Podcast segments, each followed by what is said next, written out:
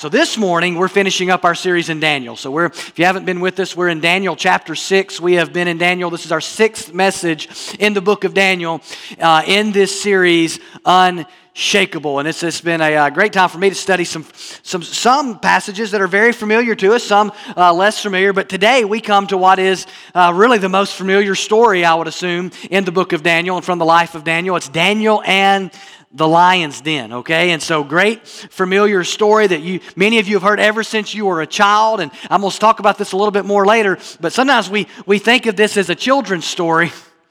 And now listen, it's a senior adult story. Daniel's not eight when this happens. Daniel's in his 80s in this story. And so this is this an incredible story for all of us, for all ages this morning. Just a powerful story of Daniel as we continue this idea of unshakable. And this morning we're going to talk about this idea of unshakable devotion unshakable devotion. Daniel paints a picture for us with his life, really, and it really comes to a culmination here in chapter 6 of what it looks like to be just unshakably, unflinchingly devoted to God. Just a deep love for God that leads to an incredible faithfulness to his God. You know, Daniel's life in Babylon up to, to, this point has been characterized by unwavering devotion. If you really think about it, Daniel's not living the life that he ever expected to live. Um, he is most likely connected to, to royalty in some way. Uh, it, was the, it was the best of the best that got abducted, right, and brought in and kind of brainwashed. They tried to, anyway, um, there in Babylon uh, when they besieged Jerusalem and they led them in exile. And, and, and the, the best of the best youths, many of those from the royal court and things of that nature, Nebuchadnezzar had brought in and tried to, to turn into his own servants. And so Daniel, from the, from the moment he was probably 12, 13, 14, 15 years old, in those kind of preteen, early teen years, somewhere in there, his life radically is changed. He's separated from his family and he's brought into this new place, this foreign place. Uh, and, you know, at some point he's probably hoping to go back to Jerusalem. But here he is in his 80s. He's been in Babylon all these years and now he's serving under a new kingdom. It's no longer uh, uh, Nebuchadnezzar's Babylonian empire that's ruling, it's now the Medo Persians. As we saw last week, Babylon fell, right? And now he's serving a new king and a new ruler. And, but life is just not what probably he had ever intended. In the midst of all of that, Daniel gives us an incredible picture of faithfulness to God. And faithfulness is born in the heart of those that have a relationship with the faithful God. Listen, you, you can't be devoted to God until you first understand how devoted God is to you. You can't be faithful to God until you first you understand how faithful God is to you. You can't love God until you first understand that God loves you. We love because He what? First loved us, right? And so it begins with God. And so really all through these six chapters, we have seen the faithfulness of God to His people, protecting and watching over them and, and just kind of showing up and showing off in all these various ways. And just a great culmination here in Daniel chapter 6. And so today, as we walk through this story, I want to show you four principles for a life of unshakable devotion from Daniel's story. And we'll see ultimately how this story points us to the chief motivating factor for a life of devotion to God, and that is the God that is devoted to his people. So look with me in Daniel chapter 6. We're going to start in verse 1. Daniel 6, verse 1. It's on the screen for you uh, this morning. This screen, this screen, as you know, is down. Hopefully, uh, not next week, but um, as we continue, like I said, pardon our progress. Here we go. Starting in verse 1. It pleased Darius to set over the kingdom 120 satraps to be throughout the whole kingdom, and over the three high officials of Daniel was one, to whom these satraps should give their high, uh, the other high officials and satraps, because an excellent spirit was in him. And the king planned to set him over the whole kingdom. So at this point, right? In Daniel, the Medo Persians have taken over Babylon, and Daniel's now most likely, like I said, in his 80s. Some even say could be early 90s, and he finds himself with a new government, a new boss. A lot of change for someone at his stage in life. A lot has changed, and so he's kind of he, he's he's he's kind of in this situation where he's kind of been on the bench. It seemed like for 20 years, ignored by the last king. And then he gets that opportunity we saw last week to go in and say, "Yeah, I can tell you what the wall says. It says your kingdom's over, right?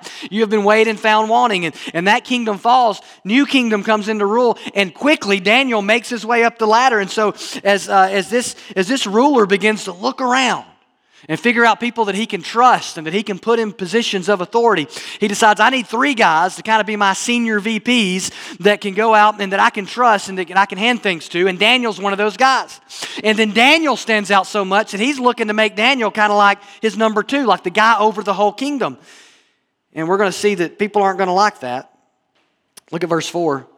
Then the high officials and the satraps sought to find a ground for complaint against Daniel with regard to the kingdom. They're jealous. But they could find no ground for complaint or any fault because he was faithful and no error or fault was found in him. Then these men said, We shall not find any ground for complaint against this Daniel unless we find it in connection with the law of his God. Verse 6 Then these high officials and satraps came by agreement to the king and said to him, O King Darius, live forever. Verse 7 All the high officials of the kingdom, the prefects and the satraps, the counselors and the governors are agreed that the king should establish an ordinance and enforce an injunction that whoever makes petition, whoever prays to any god or man for 30 days except to you, O king, shall be cast into the den of lions.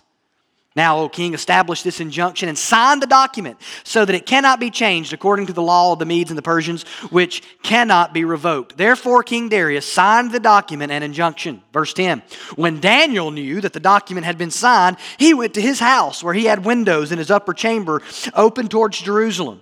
He got down on his knees three times a day and prayed and gave thanks before his God. And here's the key phrase as he had done previously.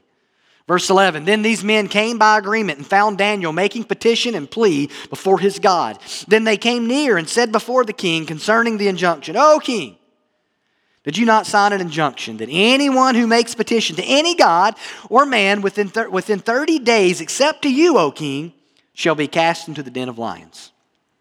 The king answered and said, The thing stands fast according to the law of the Medes and Persians, which cannot be revoked. Then they answered and said before the king, Daniel, who is one of the exiles from Judah, pays no attention to you, O king, or the injunction you have signed, but makes his petition three times a day. Let's pause there. So, what a picture here. Daniel falls victim to jealousy. Much like Shadrach, Meshach, and Abednego in Daniel chapter 3, Daniel finds himself being hated by those who are jealous of his rise to prominence. And they look for a way to take Daniel out, and they cannot find one. And the only hope they have, the only flaw they can find is Daniel in Daniel, is that Daniel is more devoted to God than Daniel is devoted to Darius. That's his only flaw.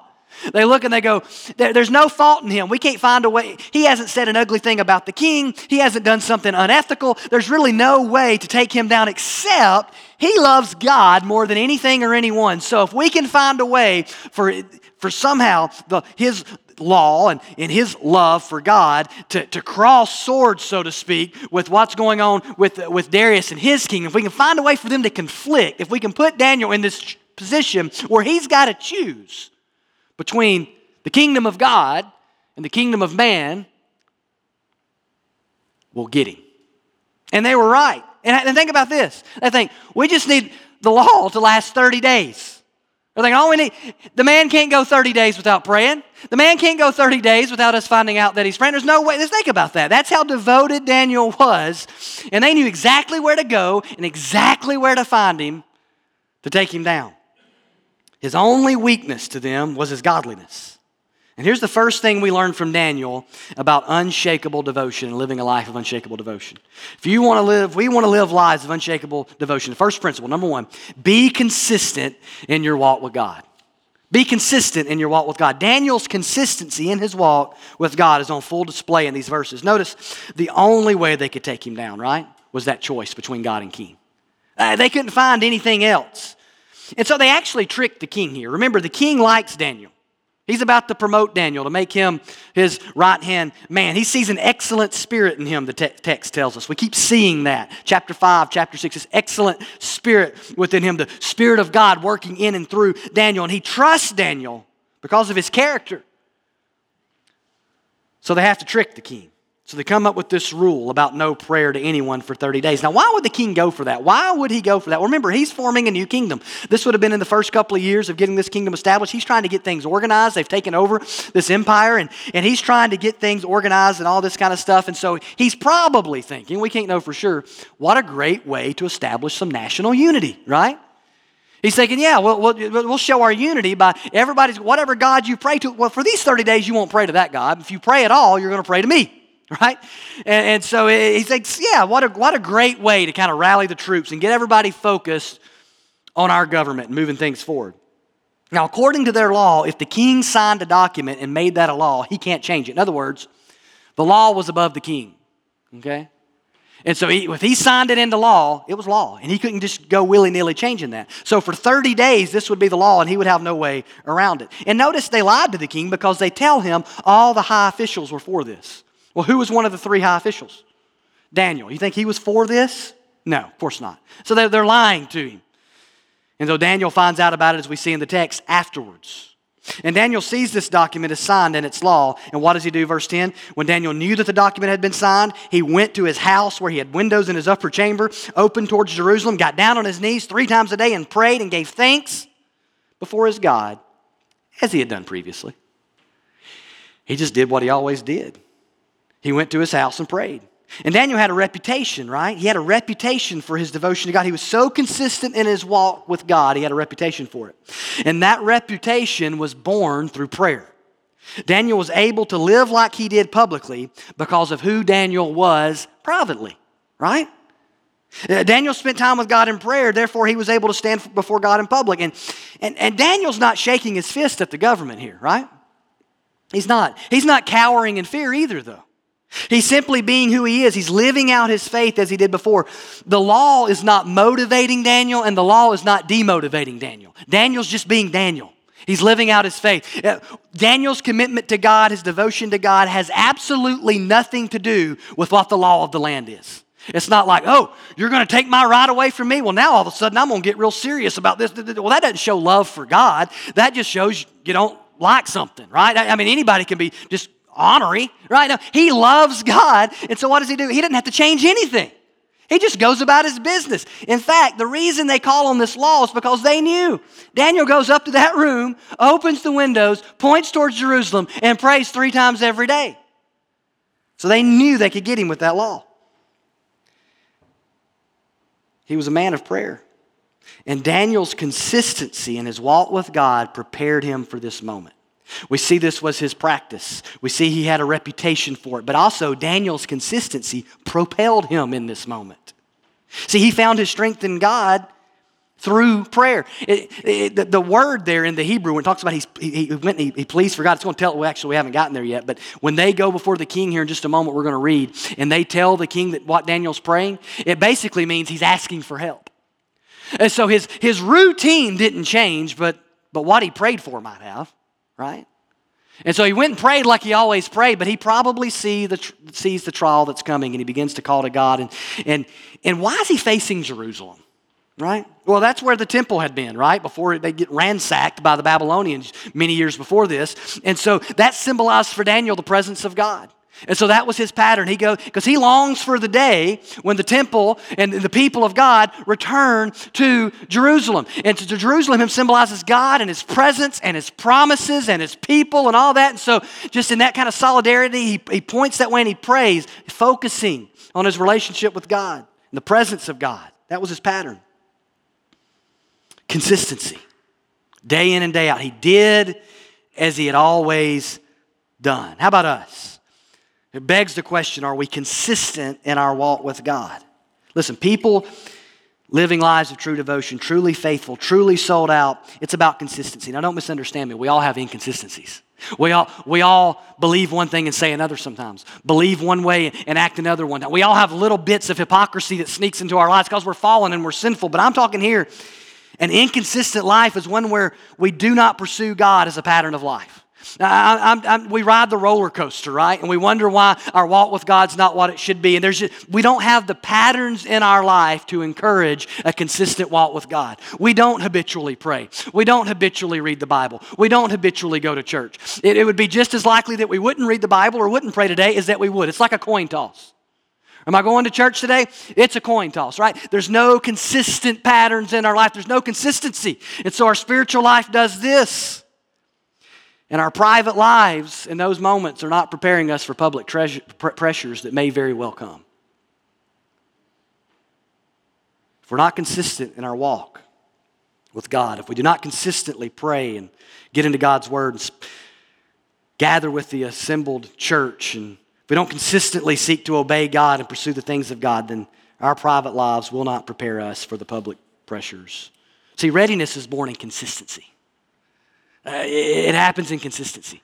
Uh, uh, that's how you stay ready for whatever spiritual trial or pressure may come. You know, Cannon's our oldest. He's he's playing like real baseball this year, right? And so which brings a lot of prayer into my life during those practices and those games.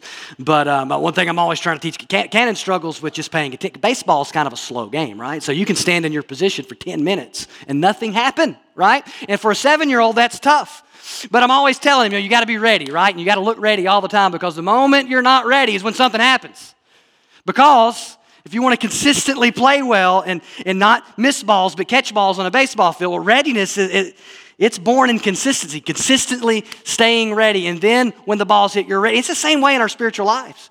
And whether it's a sport you're playing or whether it's something at the job site, in our spiritual lives, it's the same way. The way we stay ready spiritually for the spiritual attacks that may happen, for the trials that may come that we don't know about, is to consistently walk with God, right? Not just praying when we feel like we need to, not just praying when we feel like we have the time to. Not just going to church when it's convenient and I can, I can carve it out of my schedule, right?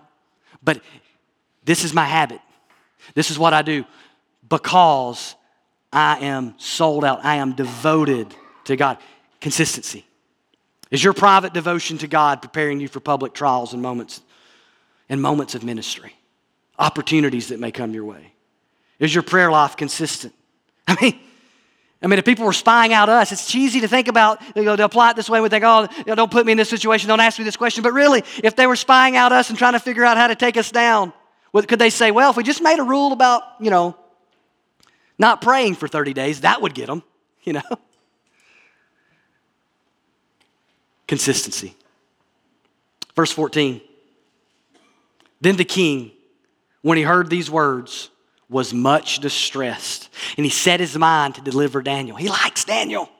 And he labored till the sun went down to rescue him. Then these men came by agreement to the king and said to the king, Know, O king, that it is a law of the Medes and Persians that no injunction or ordinance that the king establishes can be changed. So he's upset, right? He's friend, he only had till sundown to, to change, to figure out a way through this. He's looking for a loophole. There's not one. Verse 16 Then the king commanded, and Daniel was brought and cast into the den of lions. The king declared to Daniel, May your God, whom you serve continually, deliver you.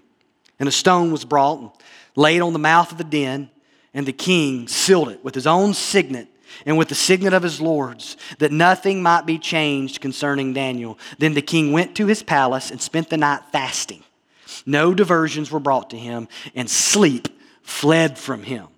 Uh, the seal of the king here would deter anyone from messing with the den, right? The writer putting that in there because, because of what's about to come. You don't want us mentally thinking, oh, I bet somebody somehow, you know, drugged these lions, or they did. Maybe the lions weren't hungry. Maybe somehow Daniel got out and got back in. No, he, he's letting you know it was sealed with the king's seal. Anybody that breaks that seal without the word of the king, they're gonna they're gonna be in the den with the lions, right? He's letting us know that this was a real situation. Verse 19. Then at break of day, the king arose and went in haste to the den of lions.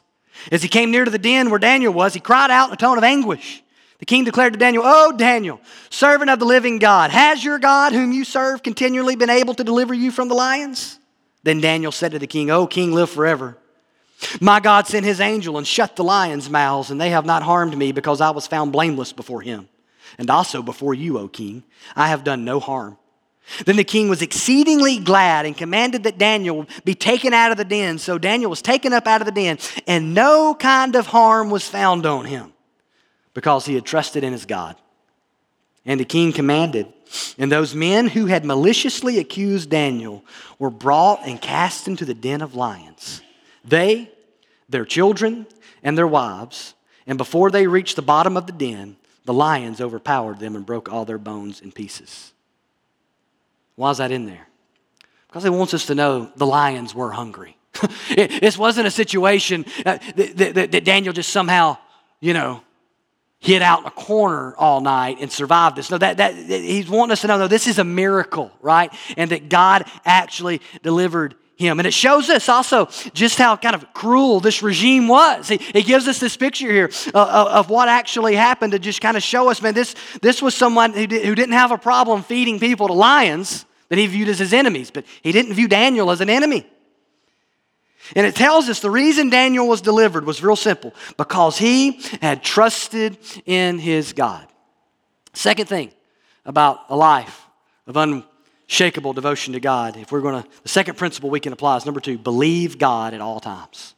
Or trust God, however you want to say it. I believe God at all times. People of unshakable devotion to God are people who believe God. They trust God. They have genuine faith in God. Saw this in Daniel 3.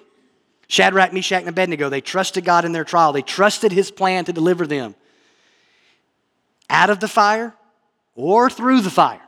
They left that to God. They simply trusted God. And what it means to trust God, it means to believe him. I don't mean to believe in him. The devil believes in him. Demons believe in him, the Bible says, and shudder. There's a difference in believing God and believing in God. Believing God means I believe his word, I believe his promises, I believe he's who he says he is, I believe his character. I take him at his word. I believe he's good and I believe he's powerful, all powerful. And if I really believe him and I believe he's who he says he is and I believe his promises and I believe his word, then I will trust him. Because there's no reason to trust him, not to trust him with my life, if I believe what he says and he's who he says he is. And Daniel had that kind of faith, the kind of belief, the kind of trust in God that shaped his entire life, shaped his choices and his priorities and his words. Daniel was different because he believed God, because he trusted God. In verse 21, Darius called out the, to Daniel, he called him the servant of God. He says to Daniel, Your, God whom you serve continually. See, the, this, the way this pagan king knew of God was that he was Daniel's God. Think about that. He doesn't know him as Yahweh. He doesn't know him. I mean, he doesn't, he doesn't know God in a personal way.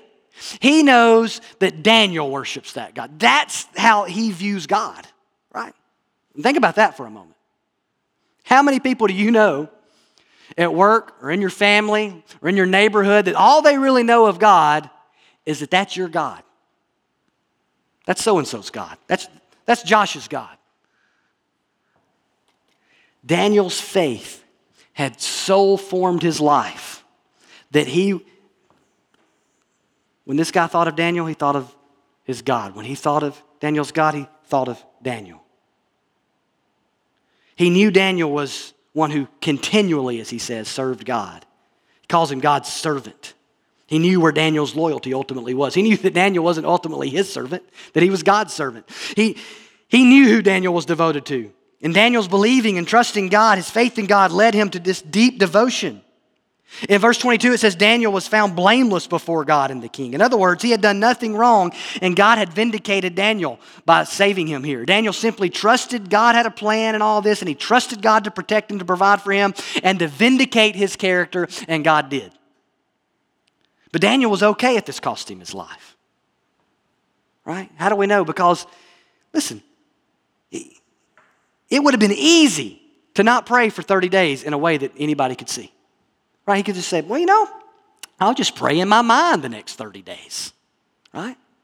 I dare, I dare say some of us in this room hadn't prayed out loud in years. Which is a shame, by the way. You should get alone, get somewhere where you can pray out loud. He said, I'll just walk around.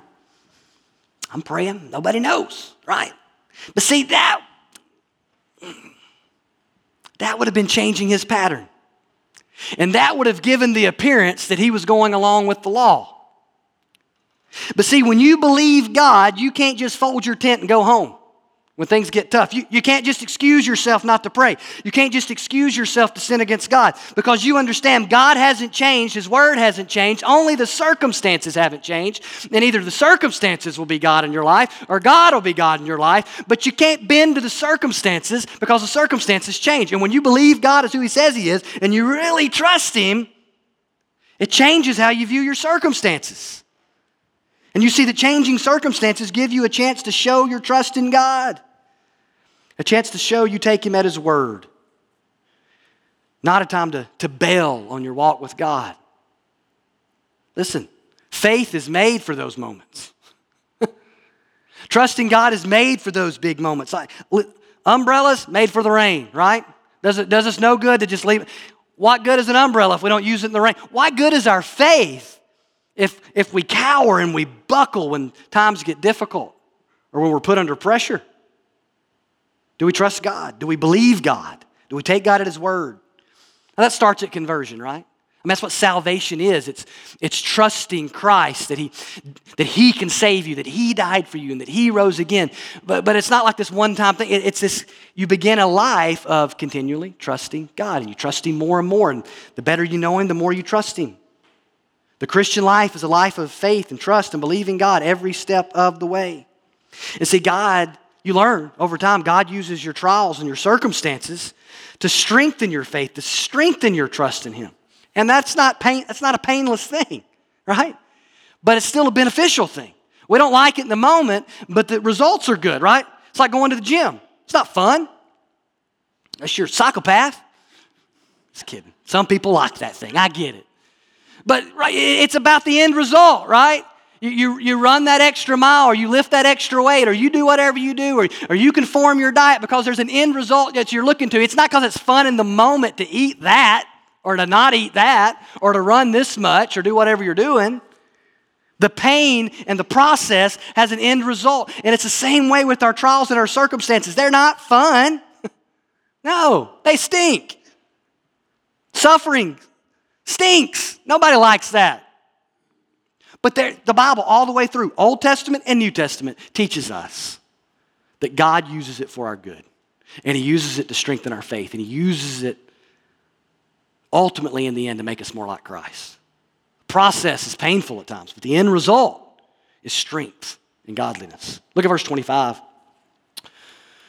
Then King Darius wrote to all the peoples, nations, and languages that dwell in all the earth Peace be multiplied to you. I make a decree that in all my, all my royal dominion, people are to tremble and fear before the God of Daniel for he is the living God, enduring forever. His kingdom shall never be destroyed, and his dominion shall be to the end. He delivers and rescues. He works signs and wonders in heaven and on earth.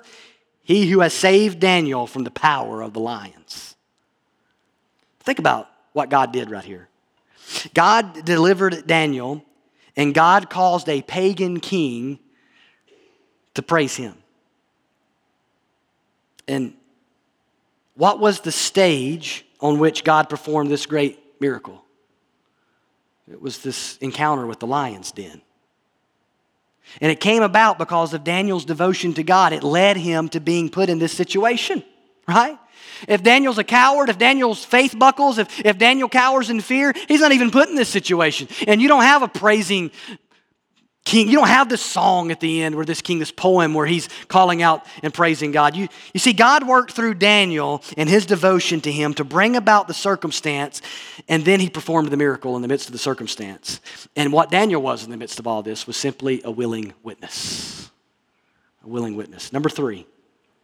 Number three, be a willing witness. Uh, li- living a life of unshakable devotion means being a willing witness to God and what He can do and His salvation and, and His work. Daniel lived in such a way that he could be this kind of witness. He could provide opportunity for God to show off and to, and to show others who he was, he, that he saves and he delivers. Notice that Darius says about God that he, he calls him the God of Daniel, he calls him the living God.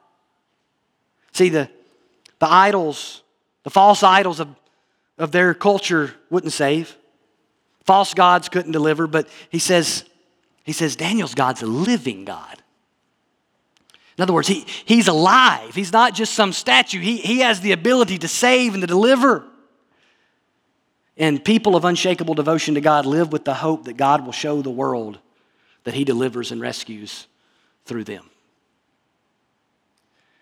What was it Darius noticed about God in the midst of all this? When, he, when you really get to the heart of what he writes here, what happened that made him praise God was the fact that God saved Daniel from the power of the lions. God's act of salvation on behalf of Daniel, that's what got the king's attention. And of course it did, right? And believer, if you're, if you're here this morning and you're in Christ, if you're a follower of Jesus, God has delivered you from something as well. Maybe not a lion's den, but something much more deadly, and that is your sin. He's delivered you. He's rescued you from a more powerful foe than a lion. If you're in Christ, He saved you and rescued you from sin, death, and hell. And God wants to make the world look at your life and how God has delivered you and how God has saved you and how God has changed you and how what God's doing in your life and say, wow, their God delivers from sin. He delivers, He changes lives, He rescues people. See, God's work in and through your life is about more than, than just you.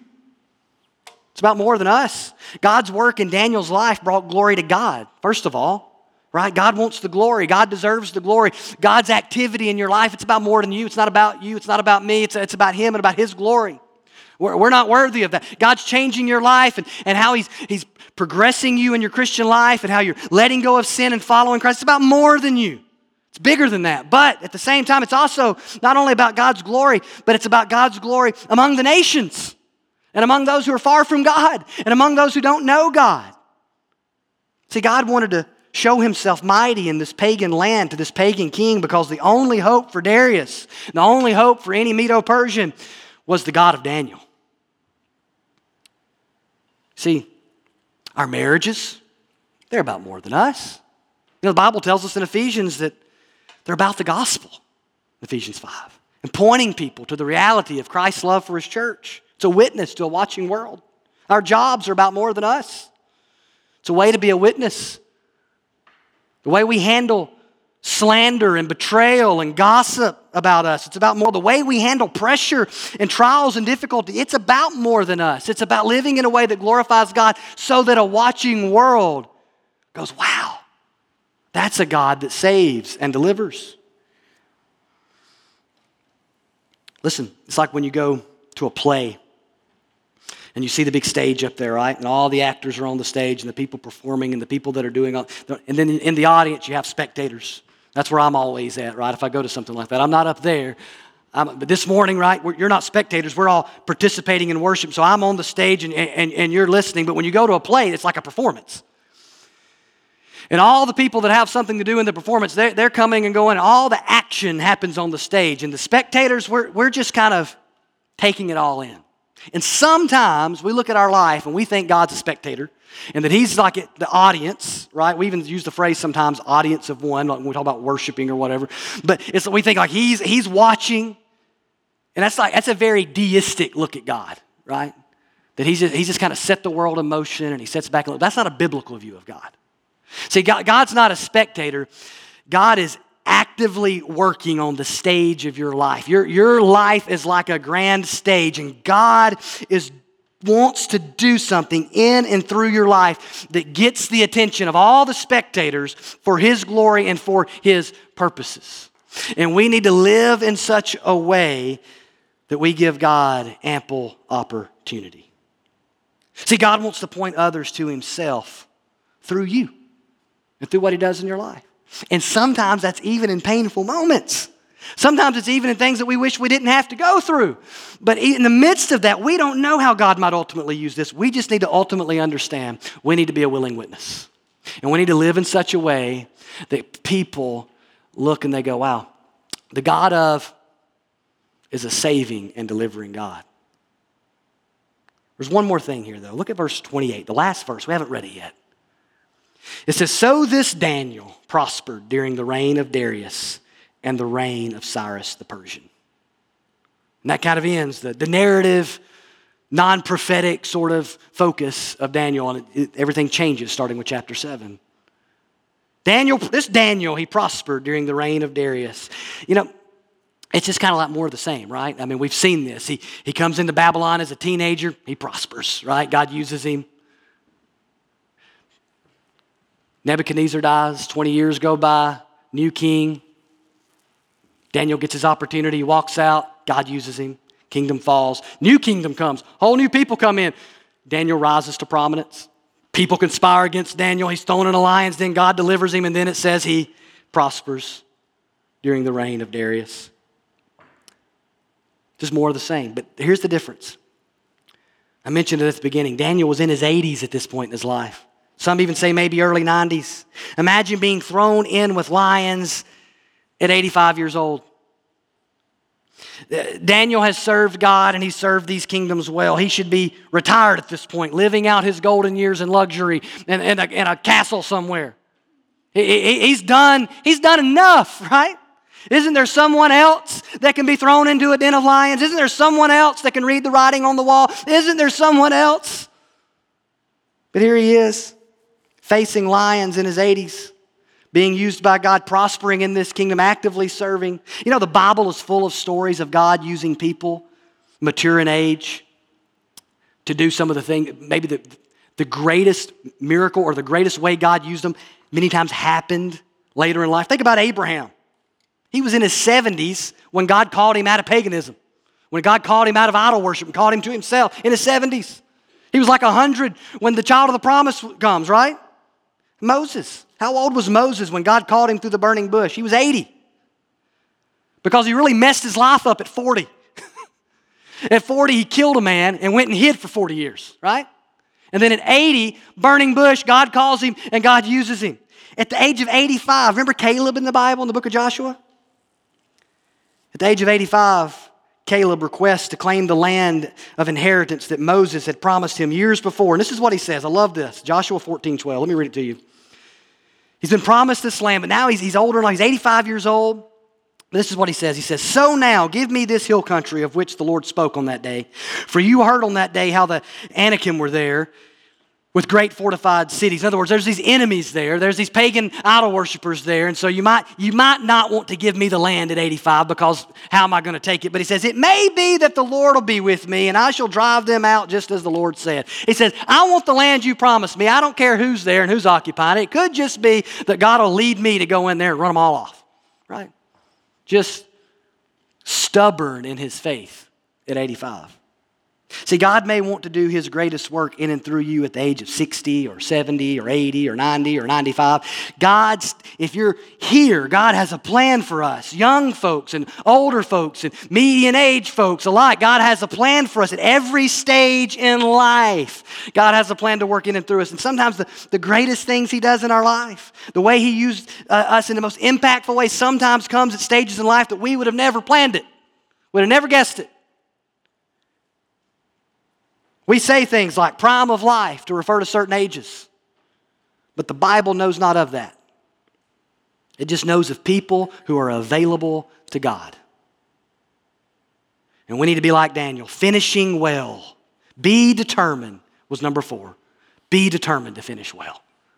Be determined to finish. People of unshakable devotion are determined to finish well. Uh, Daniel didn't stop. It was when he was 15, and it was when he was 45, and when he was 65, and when he's 85. He's the same guy, available and devoted to God. See, we think of Daniel and the lion's den as a children's or youth story, like I said earlier, but it's a senior adult story. Right? It's a senior adult story. He wasn't 15. And here he is, faithfully used by, by God all through his life, and he's finishing well. See, a life of unshakable devotion to God.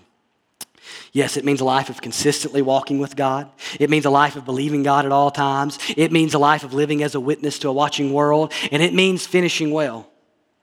But don't misunderstand. A life of unshakable devotion to God can only be lived by those who have discovered the unshakable devotion of God, meaning God's love and God's faithfulness. See, we can't be devoted to God unless we know Him as the one devoted to us. Uh, we need to know the deliverer, the rescuer, if we're going to walk in devotion. See, this story, as much as any story in the book of Daniel, points us not to Daniel, but ultimately to the deliverer. It points us ultimately to Jesus. Three Bible scholars in particular, Tremper Longman and Towner and Goldingay, these commentators, right, who have studied this stuff for years, and they talk about all these, these different pictures of Jesus we get throughout the Bible. And they say this one in particular really gives us this strong picture of how Daniel points us to Jesus. For instance, he, he was framed with a false charge by those that disliked him. Jesus was framed by the religious leaders that hated him. Daniel was arrested after praying Jesus was arrested in the garden after praying. Darius worked to see Daniel released, but failed to do so. Pilate indicated a willingness to release Jesus, but ultimately washed his hands of it. But Tremper Longman says this he says, quote, the big difference between the two is that Daniel emerges without a scratch while Jesus dies. Yet that difference is what underlines the superiority, superiority of the reality of its foreshadow. Jesus dies, yet he emerges from the tomb. Daniel going into the den and emerging unscathed is supposed to remind us that we know one who went into a much more precarious and dangerous situation and died there. That Jesus went and he took our sin and he, he, he took the judgment and wrath we deserved and he died and was buried in a tomb, in a den of death. But he comes out not unscathed, he comes out resurrected, right? De- having defeated death. Daniel's release reminds us that God can release us from our sin, from death, and from hell. It reminds us how Jesus went into that den of death and came out alive. It reminds us that Jesus did that for us, to save us. That Christ died for us. It reminds us of the devotion of Jesus to us, that He laid down His life for us. It reminds us of the devotion of God, that He so loved the world that He'd give His only begotten Son. So you want to be devoted to God, you want to love God supremely. Discover more and more how God loves you and his devotion to you. Let Jesus, more than Daniel, move you towards deeper devotion to God. It's not about looking at Daniel's story, pulling ourselves up by our bootstraps, hitting ourselves in the chest, and going, all right, I got to psych myself out. I got to be more devoted. No, it, it's about letting Daniel's story point us to the one it points us to. It ends with what? A praise of the deliverer, a praise of the rescuer, and looking to him and going, man, only he can rescue me and deliver me and strengthen me to live in such a way that shows this kind of unyielding devotion. Let me ask you this morning do you know the God who delivers? Have you been rescued from sin and from death and from hell? Have you been transformed? Are you being transformed? Have you put your faith in Christ as Lord and as Savior? If you haven't, there's never a better time than today. The Bible says today is the day of salvation, and today means today. It's never a better time to trust Christ. But if, like me, you're a believer in Christ this morning, are we pursuing lives of unshakable devotion? Are our private walks with God preparing us for the public pressures that may come?